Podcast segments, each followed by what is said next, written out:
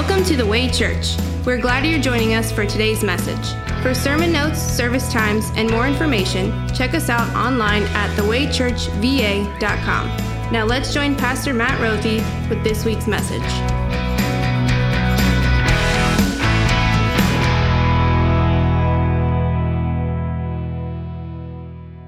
I had never heard him speak, but I had to ask him anyway. In fact, I didn't even know if he could talk, but I thought it was worth a shot. His wife, his three daughters, his oldest granddaughter, and I, well, we all stood around Samuel's bed, and within a week, it would be his deathbed. Samuel was old, and his health had been rapidly declining in recent months. When I met him, he could no longer talk or could barely speak. I was just a pastoral intern, and Samuel's funeral would be the first funeral I got the privilege of preaching the gospel at. But on that day, after I shared a passage, a devotion of comfort with Samuel and his family, Samuel's wife said, Pastor, that passage you just read, that's my favorite Bible verse. And then everyone in the room went around and shared their favorite Bible verse. Samuel just smiled, but it looked like he was trying to speak. So I asked him, Samuel, what's your favorite Bible verse? I'd never heard him speak before. I didn't even know if he could, but I thought I'd ask.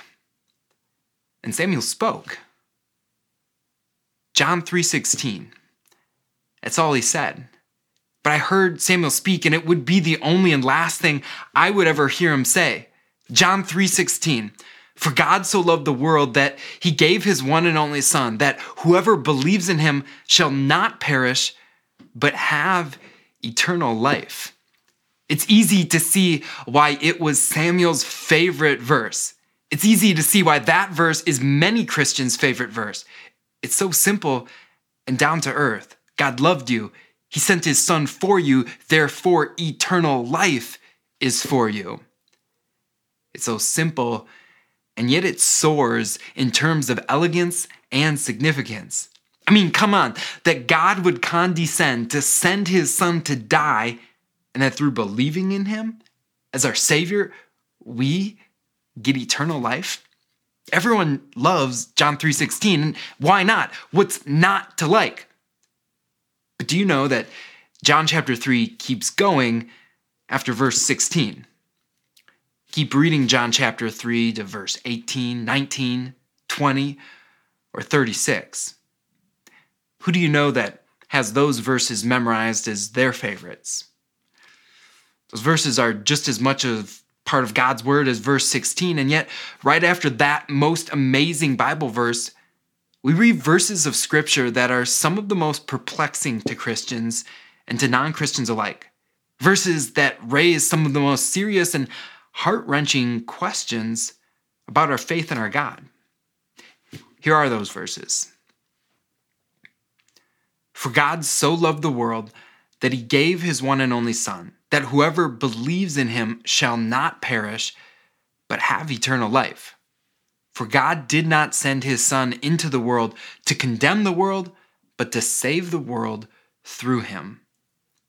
Whoever believes in him is not condemned, but whoever does not believe stands condemned already because they have not believed in the name of God's one and only Son.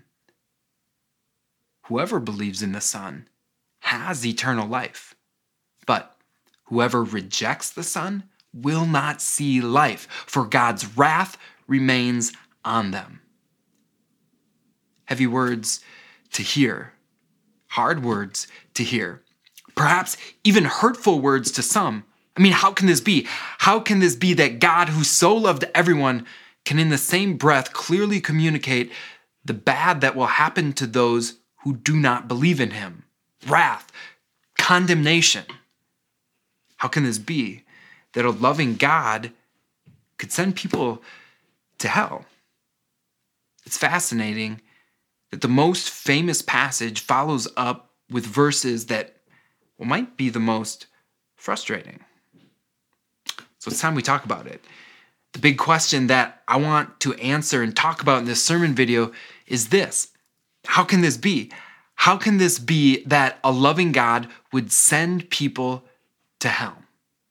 And also, I want to answer this. For those of you watching who may have been asked that question by thoughtful friends, how can this be? How can this be that we can answer that question? Those two questions we'll look at and answer in this sermon, but I need to say this to start. I don't know, maybe it's not needed to be said, but maybe it's worth it. I don't know. But here we go. Personally, I don't like the idea of hell. I don't like to think about it, and I don't like to talk about it. I don't want there to be a hell, and most of all, I don't want anyone to go there. If I can dispel just one stereotype for you today, it's this preachers, at least I can speak for myself, preachers take no pleasure in hell. I can't stand the movie caricaturizing the pastor banging on the pulpit, shouting, You're going to hell, as if he seemingly enjoys himself as he shouts this message. I don't know any pastor who takes pleasure in talking about the biblical teaching of hell. But we have to.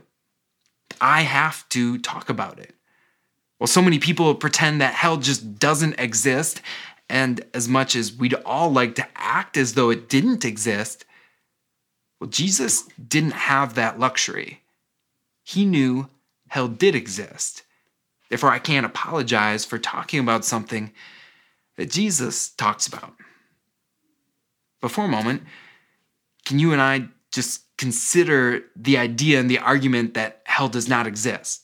If you argue that there is no hell, you're arguing that there is no justice from the one who created all things, including people.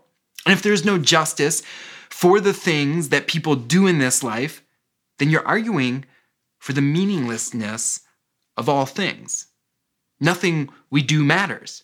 Finally, nothing that you or I or anyone or Jesus did or does, it matters at all. None of it. It doesn't matter. And furthermore, all those pangs of conscience, those ideas which people have that this or that is inherently either right or wrong, it doesn't mean anything because there is ultimately eternally nothing really at stake if there's no hell.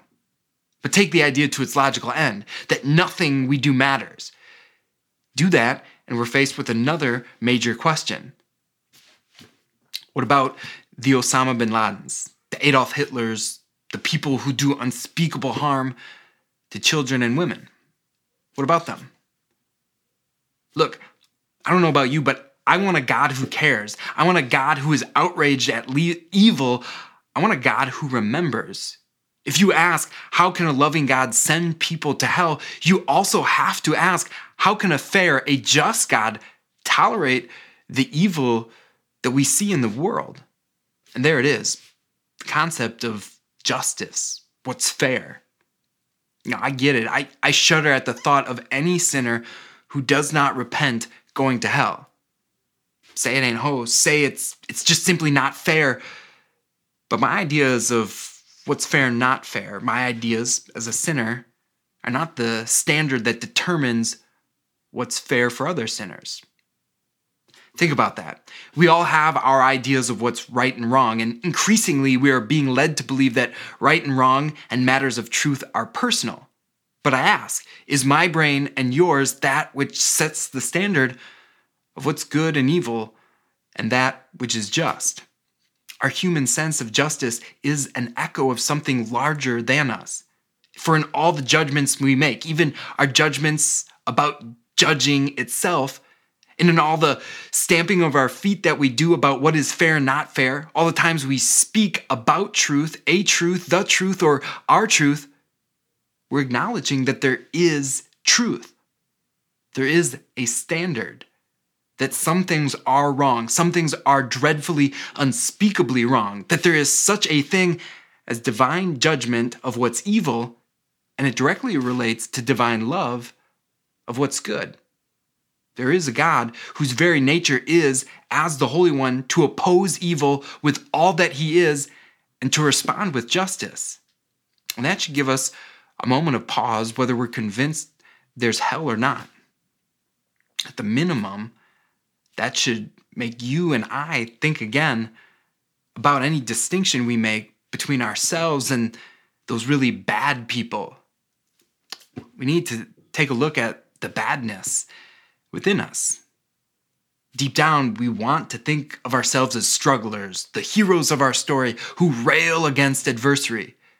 That way, when we make a mistake, a sin, we can say, if anyone knew the struggle that I go through, they couldn't possibly blame me for the things that I do or the things that happened. The reason we say this is that no one ever wants to think anything's their fault. It's human. I mean, think about it. You've you've been there before. All it takes is a small wound from someone else, even just a loved one, and we justify the most appalling thoughts and actions in retaliation.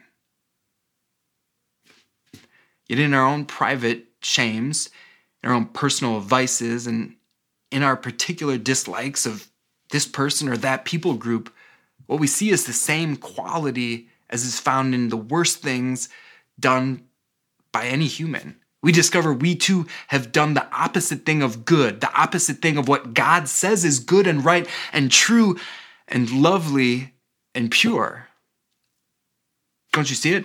Whether you are comparing the wrongs of those you term the worst of the worst, or your wrongs, which you might label as not that bad, our wrongs reject what's right. Our wrongs reject God. And when people reject God, that is more serious than words can say. One author put it this way All sin is an act of insane defiance and a basic denial of God's goodness. I see in my own unlovely life something in me that is always saying to God, Leave me alone. I don't need you. I don't want you. Don't tell me how I should be. I don't belong to you. Because of that, if God decided that if humans sin once, they're condemned, they're damned, well, if God decided that, I wouldn't like it, but I couldn't hold it against him because that would be fair. It would be just because God is the standard, the judge of what is fair and what justice is. So if God said, you sin once, you're done, you're gone forever, he'd be right. But he didn't say that. God has never and will never say that. And let me explain that. Better let Jesus explain that. He did almost 1500 years before he ever walked the earth. The Israelites, God's people, were in the wilderness and there's poisonous snakes tearing through the camp, killing people left and right. God could have provided healing however he wanted. He could have taken the snakes away, just snapped his finger. He could have healed the people right there on the spot, but he had Moses put a bronze snake up on the pole and said that if anyone looks at that, they'll live. And now in John 3, we find out from Jesus the reason God did that. Listen to the two verses Jesus speaks prior to the most famous one in John 3. Jesus said, Just as Moses lifted up the snake in the wilderness, so the Son of Man must be lifted up, so that everyone who believes may have eternal life in him. For God so loved the world that he gave his one and only Son, that whoever believes in him shall not perish, but have eternal life. God didn't back humans into a corner. He didn't catch us in the act of wrong and sin and say, Aha, I got you. Now repent or die. God is not today saying, Follow me so that I can save you from what I'm going to do to you if you don't follow me. God never said that. He could have. He could have just been the prosecutor and judge, but God has never said that, and He will never say that. What He says is this I love you. You're my beloved. God so loved the world in this way, he gave his one and only Son that whoever believes in him won't die, but they'll have eternal life. Whoever looks up to Jesus hanging up in the air and believes that there, there is my God, and there is the one who loves me more than life itself. There is something that doesn't make sense that a good man would die for the sins of the world. That there in a spirit birth confession, what you have is faith, and what you have is eternal life for you. Look, how is not a teaching gleefully spoken about on other people over whom I feel morally superior or better than in any way. It can't be because I deserve to go to hell because I sinned. I deserve exactly the same as a murderer, a child molester, an Adolf Hitler, or an Osama bin Laden, or whoever it is you think is the worst sinner.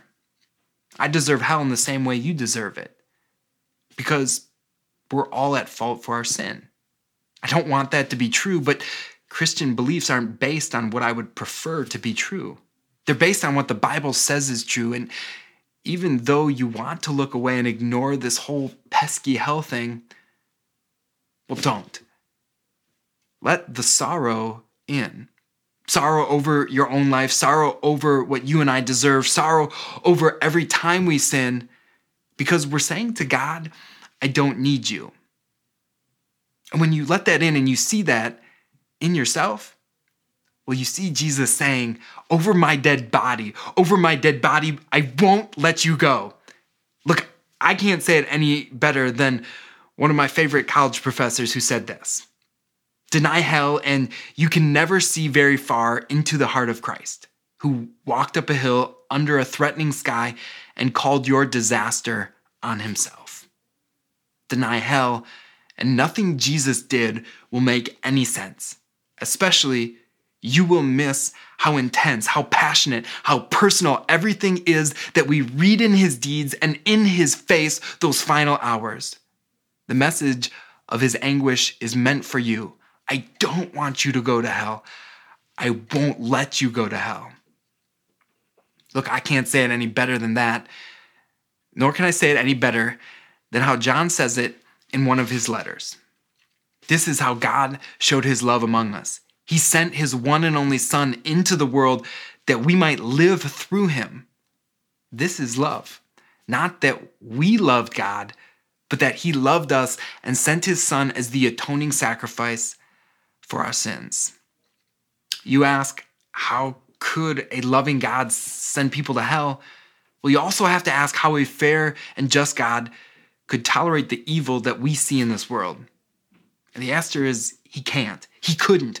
And because God couldn't tolerate evil, he gave his son Jesus that whoever believes in him, whoever looks to Jesus as their savior, as the one who suffered for evil in hell in their place, whoever looks to him as the one completely separated from God while dying on the cross, because that's what Jesus' crucifixion was, him going to hell and back so you wouldn't have to. Well, whoever believes in Jesus won't go to hell. They will have eternal life in heaven. So if you struggle with the doctrine of hell, join the club. If it fills you with sorrow, join the club and see this. Jesus' sorrow moved him to be crucified and separated from his Father's love so you would never have to be. Let your sorrow move you too, so that you don't have to go to hell. It's already been done for you. If you wonder, how could it be that God would send people to hell? Well, no, you're not alone in that question. But for now, let me ask you to think of that question in this way How could it be that a loving God would send people to hell? Well, in a very real sense, he can't and he doesn't. Rather, people send themselves to hell when they reject the love that Christ has given them. To not look to Jesus, to not trust in Jesus as your Savior, it is to reject Him. It, it's like sitting on a tree branch, and to your right is the trunk, and to the left is the limb, and you take a saw in your right hand and you cut off the branch that you're sitting on, and you fall it's your fault and not believing in Jesus. It, it'd be like taking the $980 million winning Powerball ticket in your hand and saying, you know what? Nah. And just ripping it up and throwing it away. C.S. Lewis said a person can't be taken to hell or sent to hell. You can only get there on your own steam. I don't say this to make you afraid or keep you afraid. I say that instead to point you to the man up on the cross, Jesus Christ, so that you might be inseparably with him forever in heaven. Look, go deeper than your sentimental thought of Jesus as your best friend or even some inspiring teacher or kindly helper who encourages you during the tough times in life. Jesus is all of those things, but see him first as your rescuer, your deliverer. See him as that and experience that walk toward heaven that just begins outside of the gates of hell. And see Jesus walk through the fire for you, walk with you through it all today, for he is the way to a place He's prepared for you in heaven. Now, if you're still listening to this, perhaps a more relevant question to you is how can it be that I answer this question, the question of someone asking, how can a loving God send people to hell? Look, I, I don't have any clever arguments. In this sermon, I tried and many, many of the thoughts in this sermon I borrowed from people who I do think give clever responses to this. So maybe you point someone to this sermon by sharing it. You know, maybe you check out some books I could recommend, or maybe you go sit down with someone and, and show them what God says in John chapter 3. But what if you don't have the opportunity for any of that? Then perhaps the best thing to do is simply say to your friend who's asking, Look, I know where I'm going, I know the way. Let me show you. Samuel, the man who wanted John 3:16 to be preached on at his funeral, was a career bus driver. For 30 years, Samuel was a bus driver and a good one at that, so I'm told. And you think about that. If someone were to be classified as a good city bus driver for over three decades, I would suspect that he had to have one important factor consistently right. His profession as a bus driver, Samuel had to know where he was going. And he did. Samuel had it right. He knew his where, but not only for life. More importantly, Samuel knew his where in death. You want to know what Samuel spent his weekends doing up until the day he couldn't drive? He spent his weekends giving free rides. He gave rides to his family and his friends and anyone who would get in his car and come with him to church, where they would hear words. Not words of hellfire and brimstone or condemnation or wrath, but words of love and words of life. Words that told Samuel where he would be, words that took Samuel to where he is right now. I would suggest that there is one thing important in death and in life it's where. Where are you going? Well, that's not a question that you have to wonder about. Not today, not anymore. You're going to heaven, to a place prepared for you where you have eternal life with Christ. Look, how else can I say this? How can this be? How about this? For God so loved you that he gave his one and only Son, that you who believe in him shall not perish, but have eternal life. And why? It's because you are Jesus's beloved. Amen.